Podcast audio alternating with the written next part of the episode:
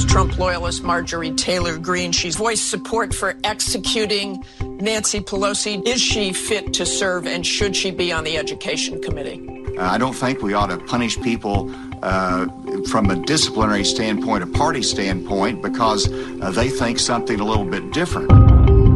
Republicans let themselves be hijacked by Trump, and now Trump is gone and no one has stepped in, right? So we have a situation where the Republican Party is largely governed by whoever's the loudest.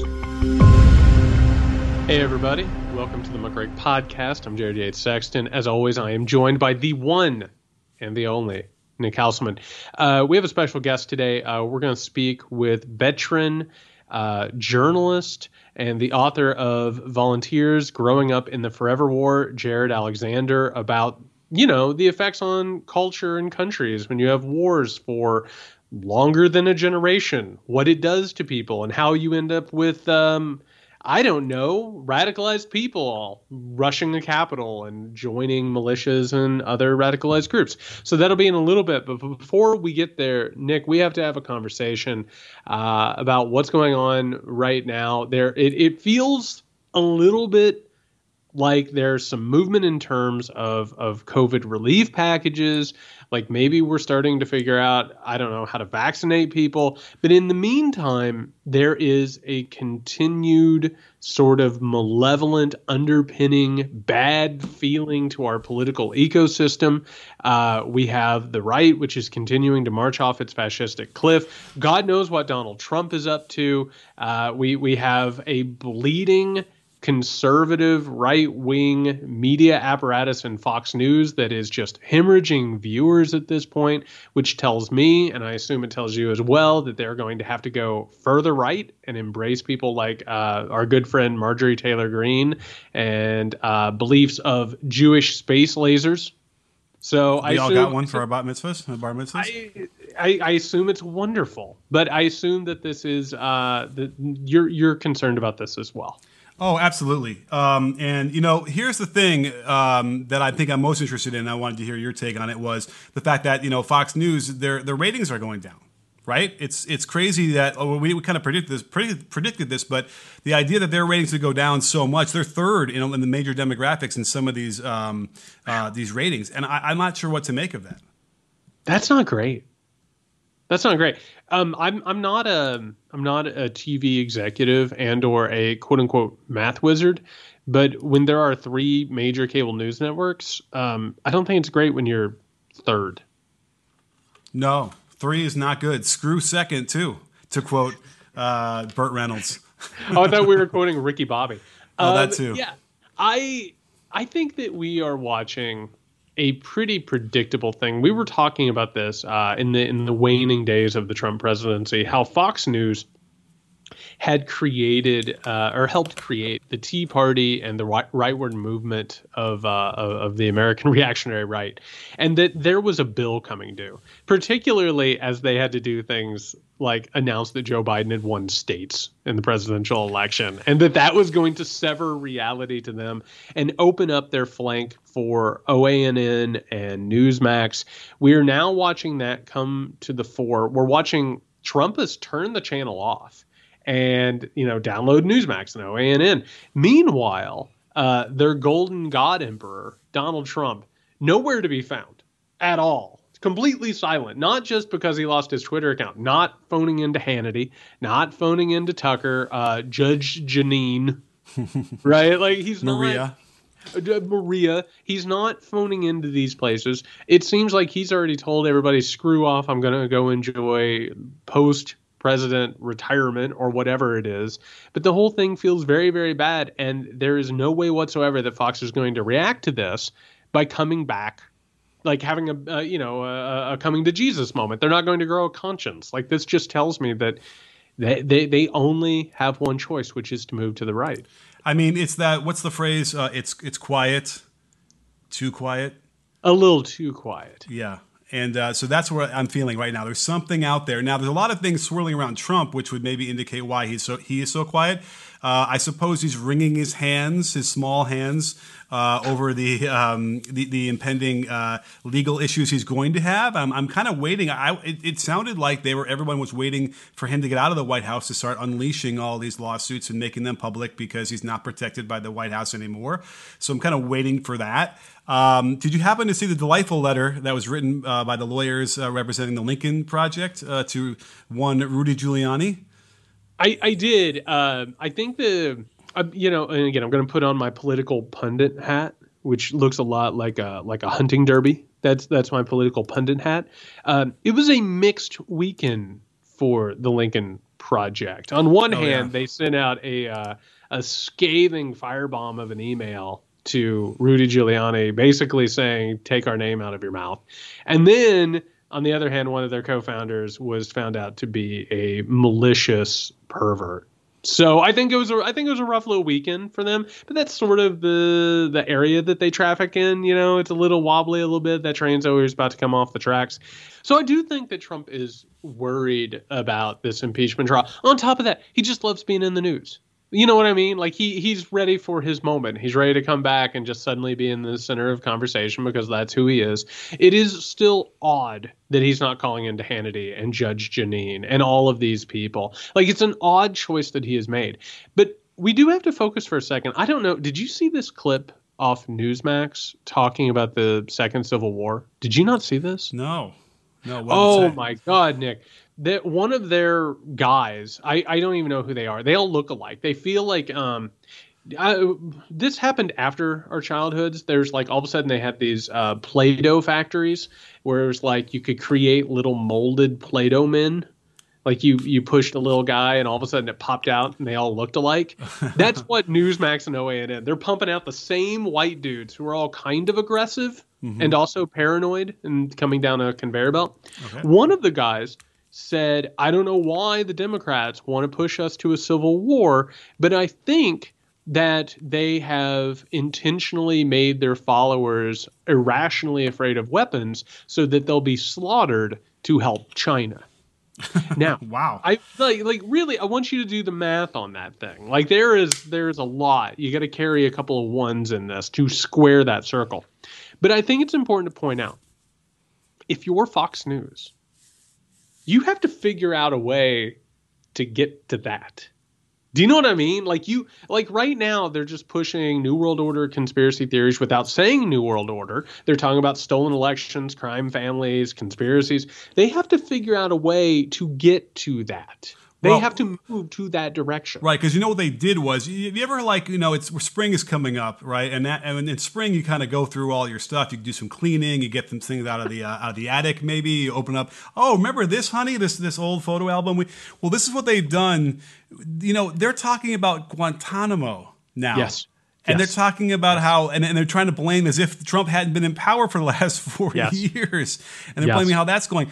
I mean, they that is some serious dusting off of the hits here. They're playing they're, off the know, greatest hits. Yeah, they're playing the greatest hits, and they they they, and that's enough to like. You can every now and then you can release the your greatest hits album, and that'll sell a few copies. Yeah, Billy Joel is awesome live in concert. That I saw Billy Joel too. He was he was great. Like but he could go for three hours without playing a. But a, then you somehow or another have to figure out how to compete with your contemporaries, right? And and what has happened is actually what began happening back in 2010, which is when the Tea Party started showing up. Fox News and the Republican Party had to be like, "Oh, this is new." You know what I mean? Like mm-hmm. this is the next evolution of all this conspiracy race mongering that we've done for so long.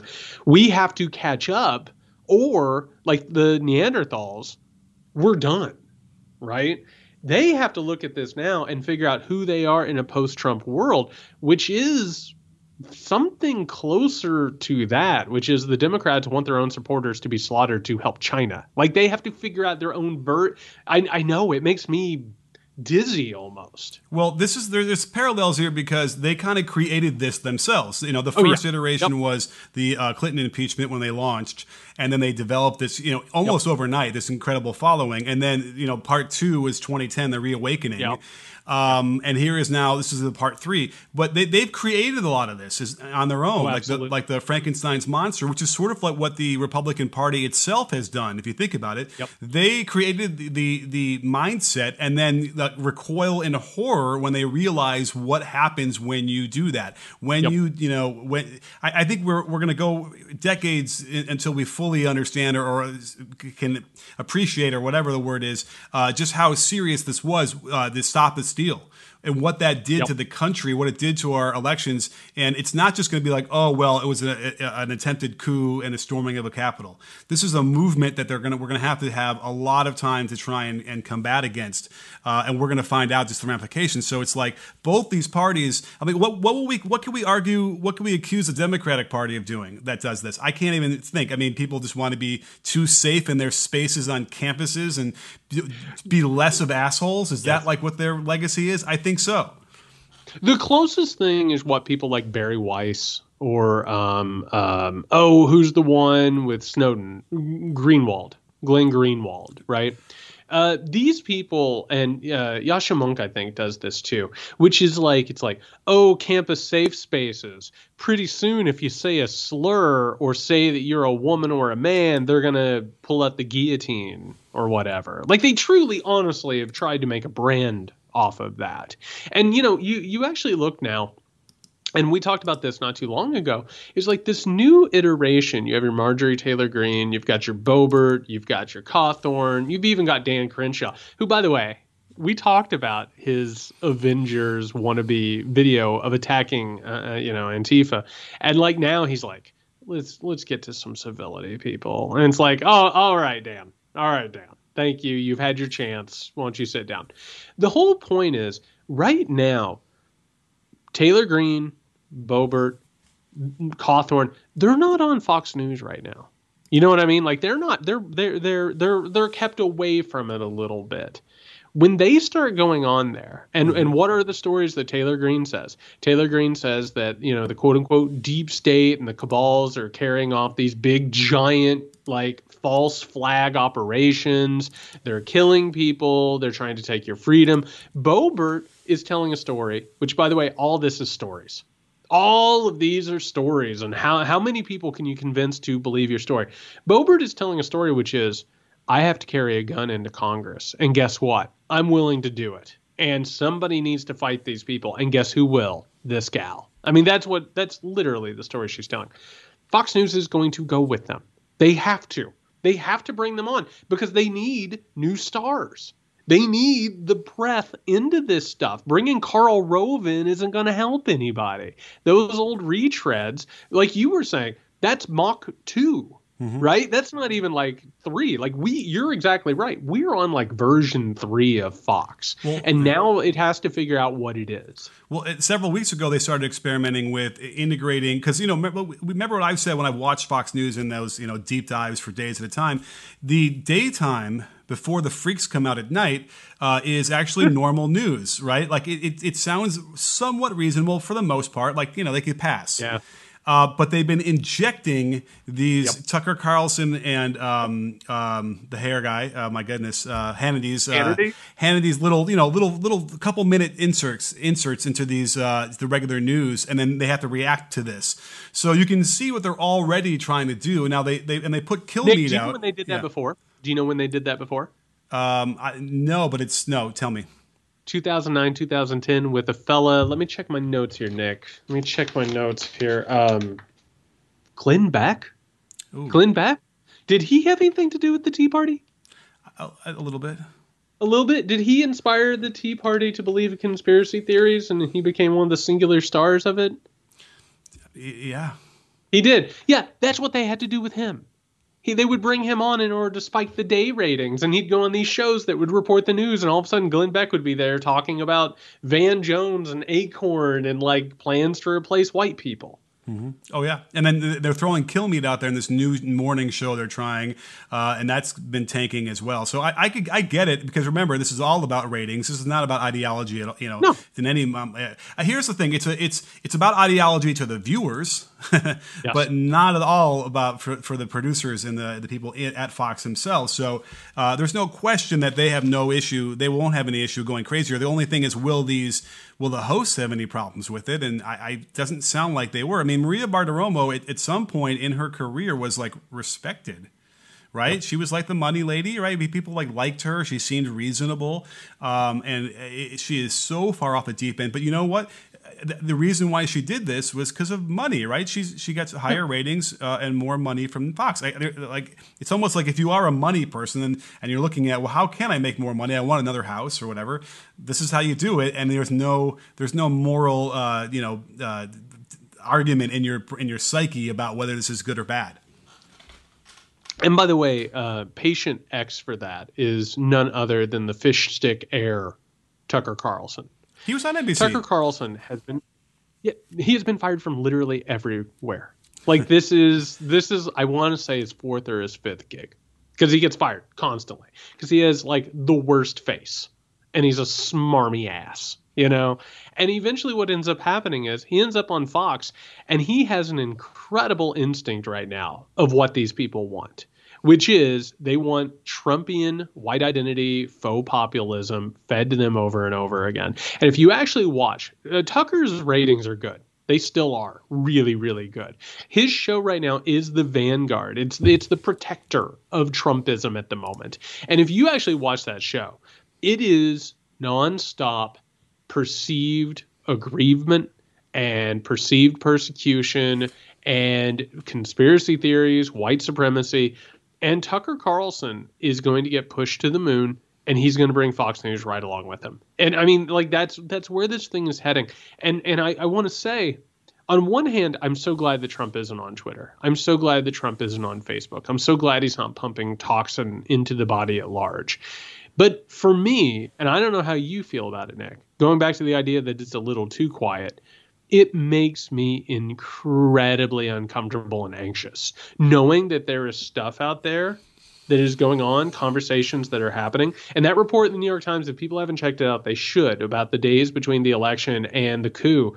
Uh, like if you go back and look at it, like there are a lot of people around Trump who are trying to make illiberal democracy a thing. They're trying to destroy our political system in totality writ large. The fact that this is happening somewhere out here where I can't see it and I can't watch it makes me really uncomfortable. Oh yeah.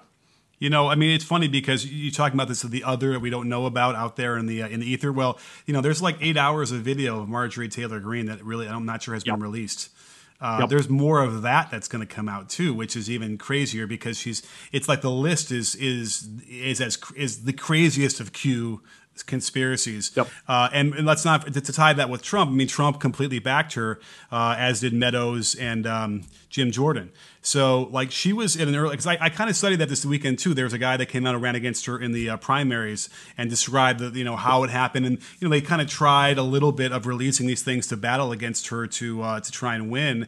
But I think he, I think the guy, it sounded like he just going he kind of was resigned to losing once he realized how much backing she had from Trump and how important Trump is in that area in Georgia that it, it wasn't going to matter. It wasn't, it won't matter at all uh, whether he, whether he released that stuff or not or found it, I guess at least in their primary. It's um it's important for us to state because we've been on this story longer than most. It's really important to state that like just saying the crazy shit that QAnon people believe, just like looking them in the eye and saying, "You really believe in Jewish space lasers?" You really believe in moon civilization? Like it, JFK Jr. still alive. There is a belief a misguided belief, particularly on the left, that just telling the person that what they believe is crazy will make it go away, or just trying to wrap your head around how crazy it is will make it go away. People voted for Marjorie Taylor Greene because she believes this shit. they support her because she believes this shit. And this is an important thing. I don't know if you saw, but she talked to Trump she she reached out to Trump while all of this stuff has been swirling around, and Trump said her don't told her don't apologize, which is, by the way, the best lesson that he can give anybody. Mm-hmm. Just never apologize ever. And and she was like, I'm not going to apologize. And he gave her, and we talked about this before. I don't think Trump's going to run in 2024, regardless what happens in the Senate or whatever. But we are watching the sweepstakes about who is going to take over Trumpism and who's going to run with it. She got some daps. She got some points. She got some gold stars. She got some Trump coins, if you will, Trump ducats, whatever we want to call them. Like, this is what a certain segment of the population is looking for. Right. Now, this is the consequence, by the way, of a free and open society. It produces insanity, mass insanity, right? If you're in if you're in North Korea, like they tell you what you have to believe, and most people are ultimately are forced to do that, right? We've seen people who've, who've escaped, right, and they talk about it. And from when, when you're born, they, the way they raise you is you have to believe that Kim Kim Jong Un is Un is a uh, is the supreme leader from God, whatever you know, that all this ridiculous stuff. Um, but when you have an open society like this, you know, it's, it's going to breed this kind of insanity. And like in some weird way, in our First Amendment, you know, uh, defending, you kind of have to sort of like that has to be allowed to exist to some degree, I guess. I, I mean, I don't know how else to. The, the, and by the way, this is what their big grievance is: is that by calling them out on the insanity, that's silencing them. It's the next step. It's the next step toward fascism. Yep. So they want to make a direct connection between us saying you are lying and creating and destroying democracy. To them, this is the same thing that that people in, in uh, or that that uh, the leadership in North Korea does or China does to silence or Russia. You know what I mean? It's a very disarming way of arguing, which is completely intellectually dishonest. But it's very hard to get a footing to like come back from that. It's really, really important also on top of that because you're exactly right that this stuff happens in an open society, but it also happens in an open society that starts to decay, right? right? Like where there's a massive problem, and we're we're getting ready to talk with Jerad Alexander about uh, radicalization and stuff like that. But I just want to point out really, really quickly with Marjorie Taylor Greene, two things can be true at once. I think she should be expelled from Congress. I 100% believe that the rules of expelling a member of Congress should apply to someone who has pushed for the execution of her colleagues, has talked about overthrowing the United States government, and traffics in dangerous radicalized conspiracy theories. There are reasons for these rules. But the same thing that is important at that time is Nick, if she got expelled, she would not consider that to be a bad thing. Oh, right. She would make so much money and gain so much clout and so much power from that happening because the right, as a reactionary force, is all about perceived persecution. Who is getting attacked? Who's getting held back? Who's being censored? All of those things, they are desperate for martyrdom. And so both of those things are, are true at the exact same time. But that's something we got to reckon with and we got to figure out because shared open society is hard. And more on that topic, we're going to have veteran and journalist and author Jerad Alexander joining us here in just uh, just a second.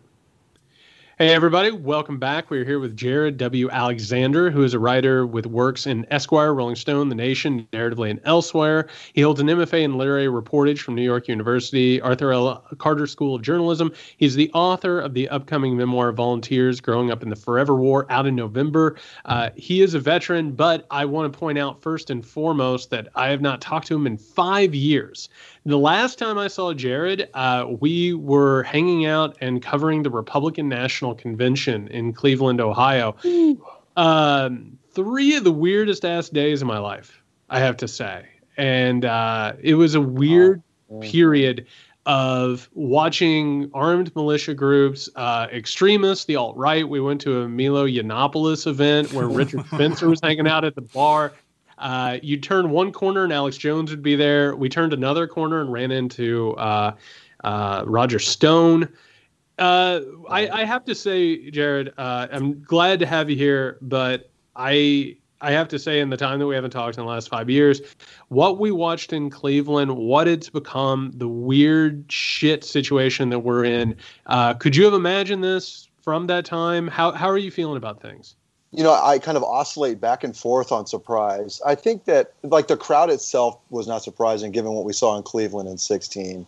I mean, you every like you said, every time you turned a corner, you saw insanity, um, a, a low grade or high grade.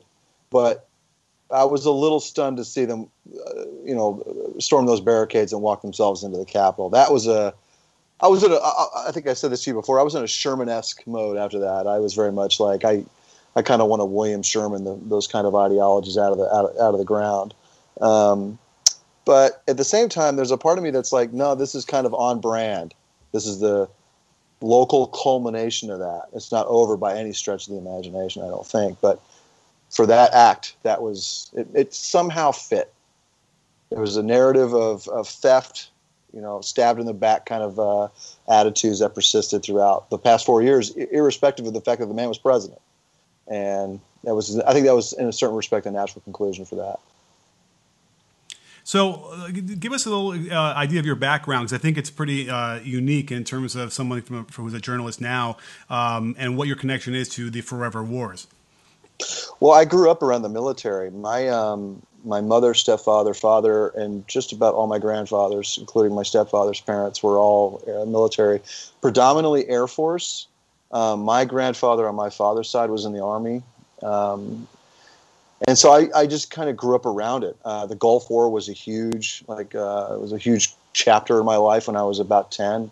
I, I have vivid memories of watching the footage of um, you know the, the Tom Brokaw and Peter Jennings announcing that the, the, start of the air campaign. My stepdad was in the UAE for that. It was the first time he had ever been deployed. Deployments were not un, were not uh, at least for the Air Force they were not terribly usual. They're not a usual occurrence like they are now. It was unusual for him to go for. I think he was gone for maybe eight months, and that was a remarkably stunning event to have happen. And then of course it's tethered to a piece of, of, of history um, but so my formation was just predominantly military, but at the same time, it was a little bit more. I think I, I maybe give myself too much credit, but it was somewhat retrospective or at least introspective. I understood that it was there was flaws in it. Um, I mean, I was a big student of Vietnam when I was a teenager. I got really attracted to the war. I still do read a lot about it now. I'm rereading, you know, Neil Sheehan's book on on John Paul Vann and Halberstam's books, and I've always been attracted to that conflict than I was as a kid, more for the stories of it, the the, the typical rifleman story, um, and then that kind of grew from there into the World War II and Civil War. So when I went into the I went into the Marine Corps in, two, in uh, 1998 as an infantry rifleman, and uh, spent four years in the infantry. I, I did two years as a, a, rifleman with a infantry company. and went to the Mediterranean pre 9/11. You know, uh, typical kind of six month cruise in the Mediterranean with the, with the Navy, and then I uh, went to this unit in in DC that was responsible for responding to chemical and biological weapons attacks. So, if you remember, right after 9/11, there was the anthrax attack in, in, in DC. Well, if, if, you saw a picture of a guy in a you know gray suit and rubber boots walking in with a shopping cart and a weird vacuum, that was me and my my friends. We went in those buildings and took air samples from carpet sam- dust samples from the carpets and had that analyzed and dealt with that. And then from there, I went to uh, I became a combat correspondent, which I guess in shorthand is basically like Joker from Full Metal Jacket. And um, I went back. I went down to North Carolina, and I spent uh, seven months in. I ran their. I was a military editor of their newspaper for a while, and then I uh, went to uh, the Horn of Africa for six months as a basically their public affairs officer or public affairs chief, and then I went from there. I came back to the states briefly, and then I went to Iraq with uh, a, a, rifle battalion and was involved in some conventional and non-conventional operations in the uh, Al Anbar province, way up near the Syrian border. And this is in 2005 and six, about a year after the Battle of Fallujah. Um, and I've been around the military even since, to some respect, though I kind of pulled away from it considerably after I left the Marine Corps. I was still working as a contractor, sort of as a day job, while I was moonlighting as a writer of varying events and and and uh, so I've been kind of in, in close orbit of it. I keep trying to. It's almost like a Godfather syndrome. I kind of try to get away from it, and it sort of sucks me back in. Um, as a huge, I think that's kind of a, a, a common theme amongst most veterans. I tell most veterans, listen, when you get out, do anything else, anything else. And it's not because the military is inherently a bad place to work. It's so you can get some experience from just doing something that's antithetical to that lifestyle or just try something else so you get a little bit more of an education than what that offers. Um, so yeah, I hope that answers your question. It's kind of a roundabout way of doing that, but for sure. I I love any time we can talk about regular and irregular actions. That's all. Yeah. That's, stay there. That's always a good time when you can have those conversations. So what what I would say is this: like I, I was actually I, I, was lucky enough to get an early edition of your of your book, Volunteers, which I think is fantastic, and I can't wait for it to get out in the world. But for anybody who's listening to this interview, you'll notice also that Jared already threw in like some pop culture references to try and bring the thing full circle. And one of the things that I found really interesting about your book, which shouldn't shock me, is how much your experience before you were in the military was based upon watching the movies, reading Absolutely. the comic books, sort of absorbing that sort of culture. And we had um, we had the cartoonist um, uh, Nate Powell on, who oh, was yeah. talking about the the rise of fascism through popular culture and uh, through the Forever Wars and all this stuff. And you write in the book about how you had this idea about the military and what it was, and then of course you get ready to go to Iraq, and you know that it's a wrong-headed war. You you you write at one point you say that this was a, a, failure of diplomacy, a failure of, of foreign policy, right? And and you go anyway. Can you talk a little bit about the narratives of service and the military and sort of the reality of it and what that what that is for somebody who goes from one to the other and what that does for a veteran or somebody who serves? Well, I guess to get to what I was kind of iterating in the book in a lot of ways was there's a certain the military offers a certain adventure that the average life or the average American life in general terms does not offer. Um, and so when you're when I was kind of raised with the Indiana Jones and the Star Treks and the and the Star Wars and all those war films, um, it was like I was looking around at my outside world. I even talk about it with the Air Force. I was, you know, saying eventually got to a place where the Air Force began to seem sedate even with all of its you know the things that it does, which are you know can be pretty incredible. Um, even that began to seem stale or just a little pedestrian. Um, but when you go into in a place like that, one of the things that separates it dramatically from the average, from the just the American experience, American civilian experience, is the connection you have with other people and the range of emotions you experience when in stressful situations. You know, um, the, usually the, the, the best bonds are formed under duress. You know, when you have two people who are, you know, being exposed to harsh conditions, either through either violent conditions or just environmental, they that those bonds are a lot stronger than than just two friends hanging out and having a regular regular time together. Um, you know, I think you and I probably shared a little bit of that with Cleveland. We were sitting we surrounded by, yeah. you know, batshit craziness. And, you know, I, I remember leaving when I left, I was like, man, that guy, me and that guy, you know, we I felt something. It was a there was a little bit more of a bond there than if if I was just hanging out with you at the bar because we had gone through and experienced that sort of thing. Um, and so when you get out of the military, one thing I do notice, especially my first two years, especially was a little bit tough for this, was that goes away. It ceases to exist. Not entirely. You have your veteran friends that you keep up with, and and and you, you have those sort of connections, but they're all in they're all in retrospect you know, they're very much uh, they're all sort of built on a certain nostalgia for that period when you were doing that thing, and so and, and there's no growth from that. It, it's sort of in fact it, it, kind of locks you a little bit. It sort of chains you to the radiator, you know. Um, and as far as the as far as my involvement in Iraq, it, what was interesting to me, and I think I say this about Vietnam too, is I knew Vietnam was mindless. It was just a mindless war to go to. Iraq was very similar you know um, and yet i was i just kind of naturally accepted that because i had one no agency to change it and two that was the that was you know to quote to quote many of veterans of vietnam that you know don't this is the only war i've got don't knock it. You know like this is the this is the war that i'm fighting and this is the war that my country's fighting. I have no way of adjusting that. I think it's wrong on a geopolitical and even military uh, larger military for a larger military picture but my own involvement is not going to change because of that. Um, there's no there's no amount of protesting that I was going to be able to do to alter its course. So the best thing to do is just do the best I can in the very small bubble that I have agency in, and then come out of it and try to have some wisdom. Maybe maybe learn a little bit extra in the process of going through that experience.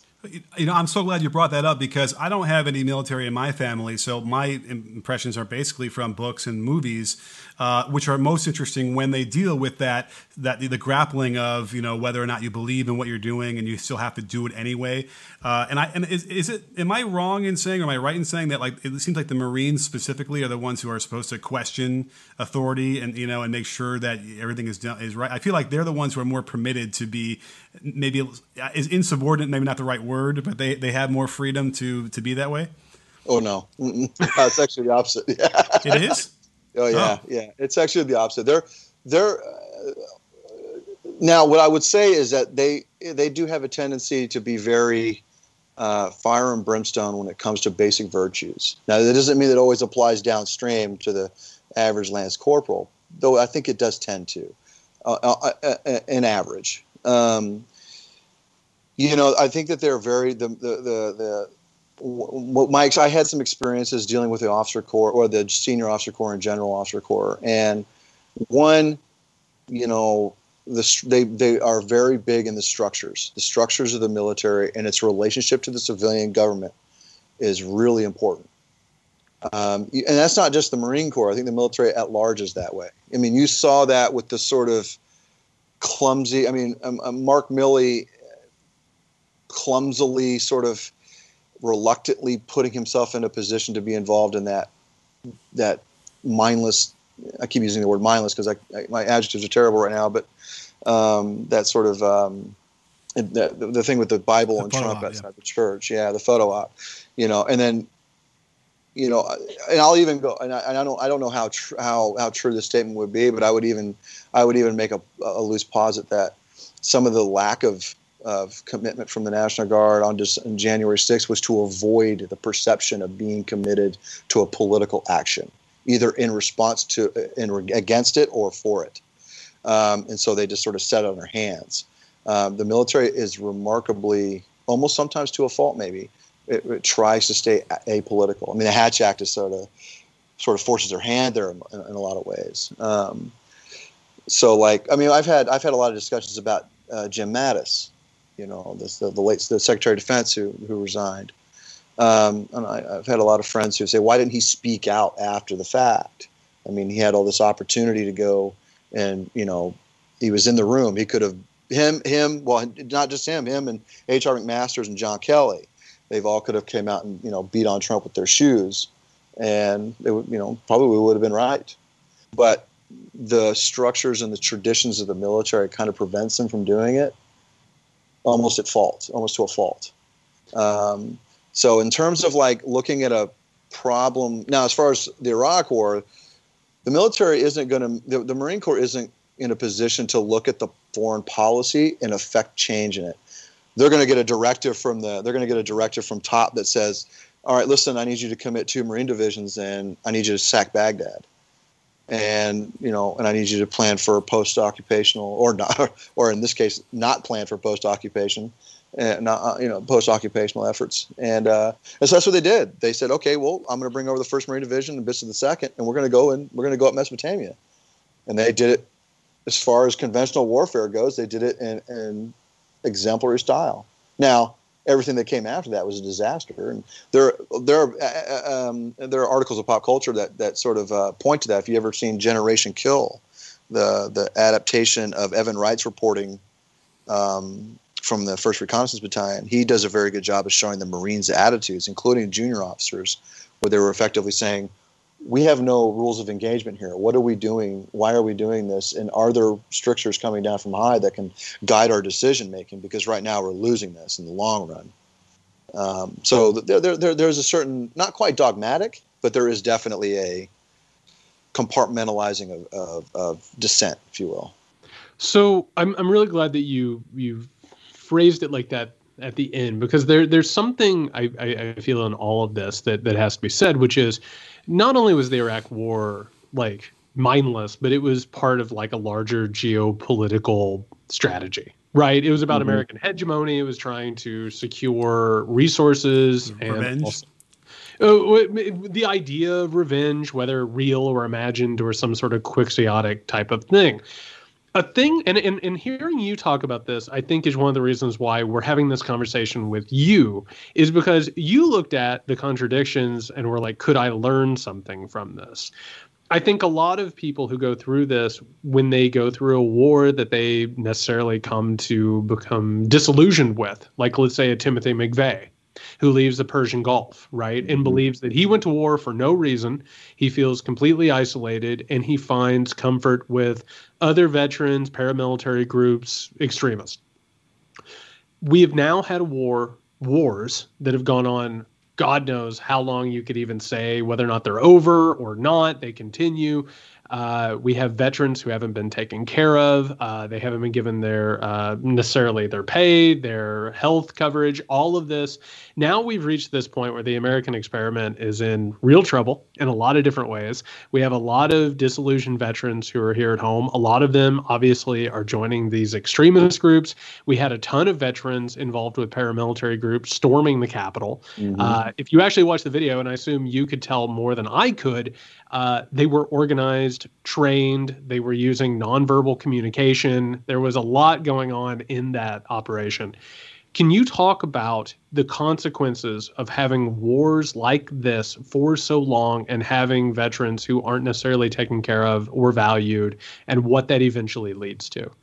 Well, you know, it's funny because I think that America uh, over any country in probably modern history, America has been given examples of how not to, if you excuse my language, how not to fuck this up. Yep. Like the, the Vietnam War, they get signals from the, the Ho Chi Minh appealing to Truman and the French involvement in, in Tonkin, right? Persian Gulf War is a signal to the American uh, policymakers not to invade Iraq later. And they, they do exactly the opposite. Um, so th- that's one aspect of it.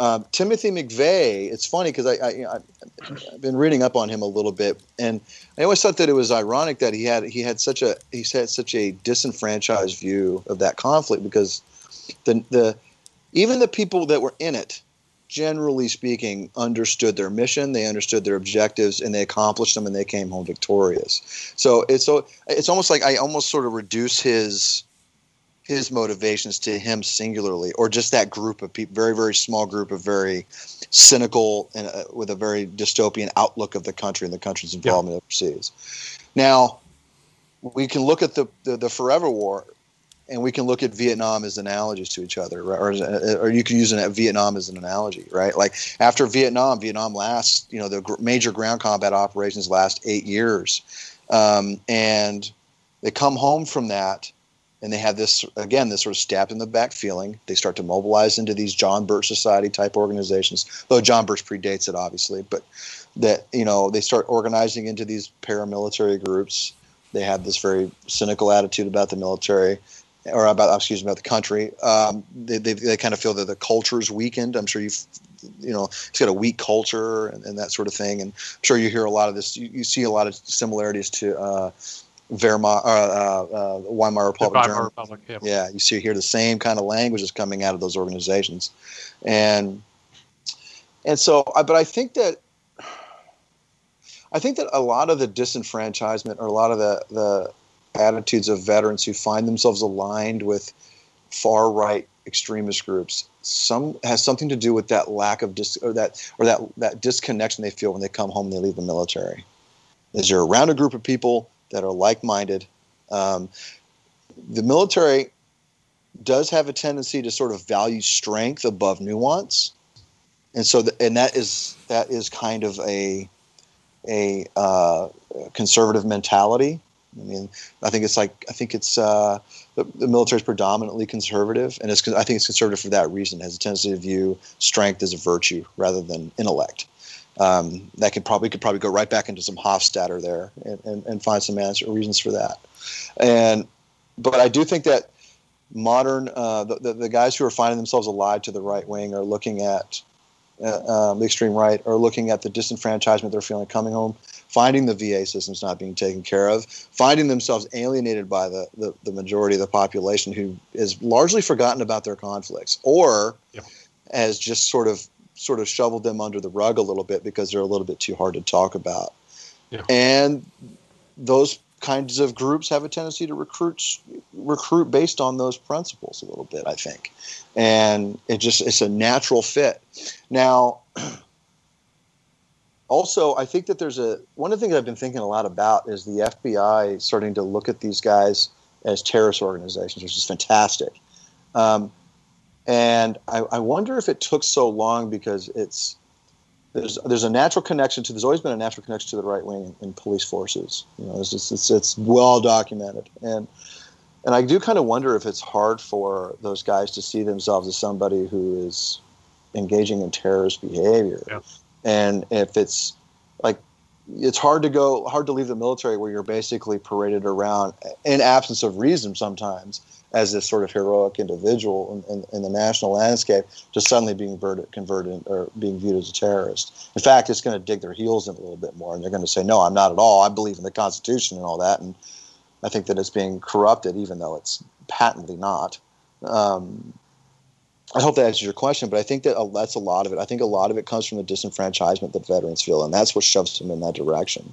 Um, it's a, a sense of loss, and if you can go, I mean, I mean, Hunter Thompson wrote about this in Hell's Angels. He, the guys who were coming back from World War II were banding together to form motorcycle groups because they had no they had no way of reconnecting with a population that just didn't experience what they experienced overseas. And coming and back think, to normal. Yeah, yeah. And so I think that there's a little bit of that going on with like the three percenters or, or, or even Proud Boys. You know, I think there's a there's a certain camaraderie that exists there that they can't find anywhere else you, you know, I can't help but think there's a parallel between that and like people getting out of prison. Not to say that prison is like the military, but certainly there's a similarity. I think of adjusting. Back to it's back an alternate to, reality. Yeah. Absolutely. Yeah. And, and it sort of, you know, it begets maybe more crime because they kind of gravitate again towards people they met in prison. All those things, uh, you know, kind of, there is a parallel. I, I my, my, at first, uh, first glance from, in my mind, I was going to say that Vietnam veterans who were treated so poorly coming back didn't form these kind of uh, paramilitary groups that are so threatening in places like Michigan. But I think what you were just saying was that there is a direct connection between that and what we see now. So is that I just wanted to explore that for another couple sentences. Is that that really is true where that that was happening? Where it was uh, would those kind of groups in the 70s and I guess maybe into the 80s be considered the same kind of radical you know terrorists that we would consider them now? Absolutely, I think there is a direct lineage to those things. I think the core formation of the the, the, the, groups that existed, the, the, the militia groups that existed in the late '70s and '80s, it's um, is the nucleus of what is there now. I mean, because it, it, doesn't diminish. In fact, it only grows even prior to 9/11. Right? I mean, Timothy McVeigh, the the Ruby Ridge, and uh, I'm not going to say Waco because that was more religious based, but, um, but they um, loved they loved having Waco as like a second example. They right, right. It in, yeah. Though I doubt David Koresh would even remotely consider themselves tethered to that. You know, um, I don't think that that's that would be a fair assessment. But you're right; they would use those two in conjunction with each other to motivate their actions. I mean, that's how Timothy McVeigh blows up the building in Oklahoma City is based on those two events. And but that core, yeah, that core predates the '90s definitely. So the only other place it could have come from is is Vietnam.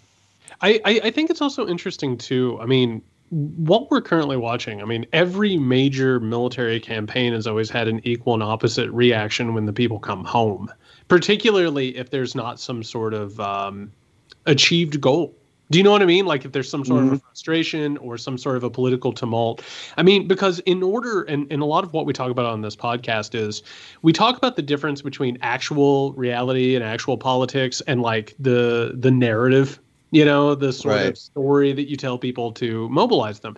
The story for Afghanistan and and especially Iraq was this neoconservative Straussian idea right? Mm-hmm. We have a crusade, and people love crusades. It doesn't matter if they're real or not. But the problem is the crusade and the narrative of the crusade only lasts so long, and eventually it has to be replaced by something. And eventually people start wondering, what in the hell are we doing, you know, in Jerusalem right now? Why, why are we mm-hmm. here?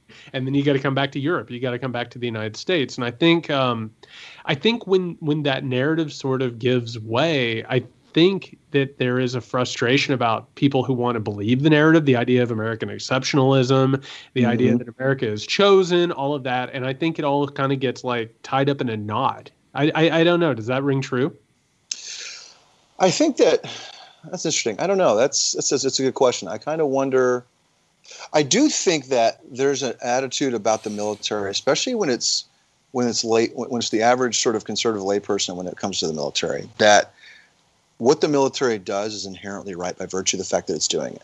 Right. So like and I've always had struggles with that, even when I was in the military. And I've gotten into plenty of arguments over this with other Marines. Like, just because we're. That's what I was going to ask. Is that something that you felt, or that more people felt, or were there discussions about that? There were not many discussions about it. Usually, you, you tend to, it wasn't a lot of, a lot of, I won't say that there were, there was, our thinking about it was very local. You yeah. know, we, uh, you know, especially in the enlisted side of things, we weren't really considering the things we had no control over. It was more just like, well, I've got this I got these few blocks to patrol. Can I, you know, what what can I do to be a be a force of good in this, generally speaking? And you know, most of the Marines I met, met, and most Marines I ever worked with, were were trying to be a force of good in a specific place. Um, but what's interesting is that I think that this has probably maybe been one of the first times I've ever seen in the conservative circles where they were just as much about leaving a conflict as liberals were. Like nobody wants to be in Afghanistan yeah. anymore. Yeah. Nobody wants to be in Iraq. Nobody wants to be in Syria. And it's funny how it's become this sort of ping pong that gets batted back and forth between the both wings of the both wings of our government. Right? It's you know this guy made a promise to get us out of Afghanistan and he's not doing it. And then then the, then the ball bounces back to the other to the victor of that election. And well, that guy didn't get us out of Afghanistan though he promised to do it. And meanwhile, the wars are continuing unabated. unabated. Now the troop levels are incredibly low comparatively, but that doesn't mean that the the the, the the the, the reasons for you know the, the, the the fact that we're still there and we're still involved in some military capacity is that those are still there. Those haven't gone away, um, and nobody seems to know how to do it. You know, um, and, and there's a, there's a there's a kind of a sort of a Gordian knot in a lot of ways. If you pull the guys out of there entirely, there's a certain there are political ramifications to that because we've been there for so long and yeah. because we've we've screwed the place up so bad. ISIS is an example of that to a certain degree. I was a believer getting getting out of Iraq, and I still kind of am. But I also understand that doing so would probably concede Iraq to uh, Iran, at least at least from a government, at least from a on a, on a, on a subterranean level, you know, because based on the Sunni Shia divides. Um, but yeah, so I, I, I, there's a kind of so but as far as like the veterans are concerned, I don't think that there's a lot of animosity, at least from what I've read, a lot of animosity over the fact that the wars are technically lost in terms of, uh, or be, as being used as a weapon yeah. against against something, against an ideology. We gotta let you go, but we gotta let you go. But I have to ask you something, which mm-hmm. is among like the people you served with and the people you know, is QAnon a thing? Are you are you watching the people that you've known and you've served with like fall under QAnon, or is this something that it feels like it's outside of? Thankfully, no. I I think that the, the people that my, my veteran friends are, are, are stunningly in opposition to that. I you know I got a, a few track groups that I'm in, and I keep a loose tie on with some others, and they think a lot of it's nuts. They're yeah. just patent patent nuts, and and my a few a few of my veteran friends are, are, are very much like you know they're they're on the they're on the side of the government here. They're very much like you don't get to walk into the Capitol building and start demanding heads because you lost an election, and you know. So I, I even have a couple of guys who are friends of mine who are in the army who are like, you know, I would be willing to, to, to be in defense of that violently. You know, I don't think that that's right to do, and I would defend, uh, I would defend our, I would defend the institutions before I would defend those people. You know, really quickly, I'm curious. You know, around 9 11 is when we noticed, uh, and then beyond that, where quotas weren't necessarily being met by the military as for recruiting, and they had to maybe perhaps lower the standards, is what I, would read about. And remember, when I was teaching in high school, and they would bring these uh, big buses in to recruit people, which you don't normally see unless there's moments where they need more, you know, soldiers. So I'm curious, you kind of bridged that gap between like around 98 and then past 2001 in a way that did you see there was, and I wonder if that could connect to Q as well, because perhaps the younger, you know, people in the military now are more susceptible to that. But the, the point, the question I was asking was, did you experience firsthand any kind of notion of a lessening of the standards of who would get into the military and how that might have affected how everything was processed after that? Not really. No, I never saw anything like that. And I do know that the Marine Corps never really had too much trouble keeping keeping an enlistment quota. Granted, their quota was always lower. Okay. they don't need as many people. Um, I know the Army may have had some struggles there. I don't think it ever got to the level of Vietnam, where you had you know the Army basically recruiting you know people very low on the mental spectrum and making some really ugly decisions there. Um, I don't think it ever got to that point. Okay. I think it, I, so I, I never saw anything like that in the field. Certainly, everybody that I was there with was either was was pretty good at what they did. Awesome. And we've been talking with Jerad W. Alexander, who is a writer with works on Esquire, Rolling Stone, The Nation, Narratively, and elsewhere. Holds an MFA in literary reportage from New York University's Arthur L. Carter School of Journalism. He's the author of the upcoming memoir Volunteers Growing Up in the Forever War, which is out in November. It is fantastic. Uh, where can the good people find you, Jerad? Uh, Twitter mainly. Uh, I think Jerad underscore Alexander. The first name is spelled J E R A D. Absolutely. All right. Thank you so much, man. All right. Take care. Thanks. All right, everybody. That was Jerad W. Alexander, J E R A D. If you want to find him out there and about, great writer, uh, great thinker. I'm really glad he was able to join the podcast. Yeah, I mean, I, I, get, I get that from when you talk to people like that, the, the solution to helping veterans tends to be mostly Yep. the mental side, really to help them to you know adjust. It's not. I mean, there might be something physically wrong too, but it seems like that is a thing, which is also uh, an anathema that people don't want to deal with psychiatrists and feelings and these things, especially in that environment, which is what precisely would help. Uh, and you know, it's it's. I think you know a thing or two about about masculinity and how it's toxic. Well, and by the way, I just want to point out this is something we talk about all the time. Like, is it hard to solve problems? Absolutely, it's hard to solve problems. But if you don't solve that problem, it turns into other problems inevitably and that's the problem with america is we have so many problems that we just didn't deal with and now they've turned into a big giant toxic poisonous knot Yeah, I mean, by the way, we mentioned that you know uh, we there's so many examples of history teaching us what not to do. Yep.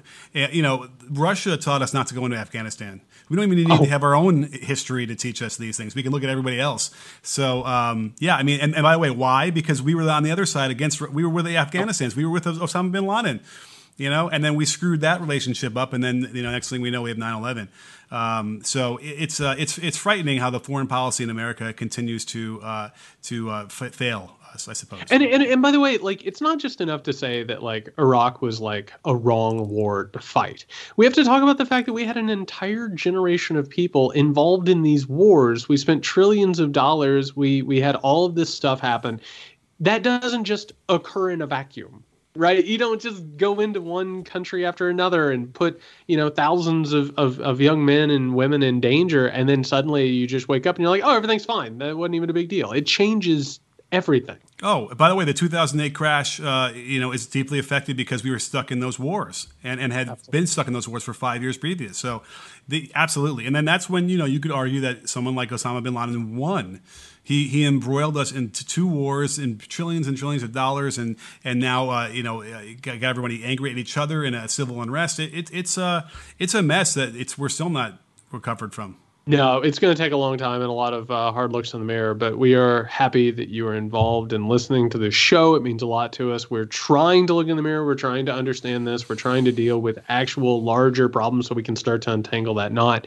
Um, a reminder to everybody we do have an additional bonus show on Fridays. All you have to do to access that is to become a patron over at patreon.com slash podcast. You'll get that, all kinds of other stuff. Uh, you will get a first glimpse at our audio documentary, uh, A Crisis of Confidence, uh, that is getting ready to come out. So all you have to do is go over to patreon.com slash podcast. Uh, in the meantime, you can find Nick over at Can You Hear Me SMH. You can find me at JY Sexton. Until then, everybody, stay safe.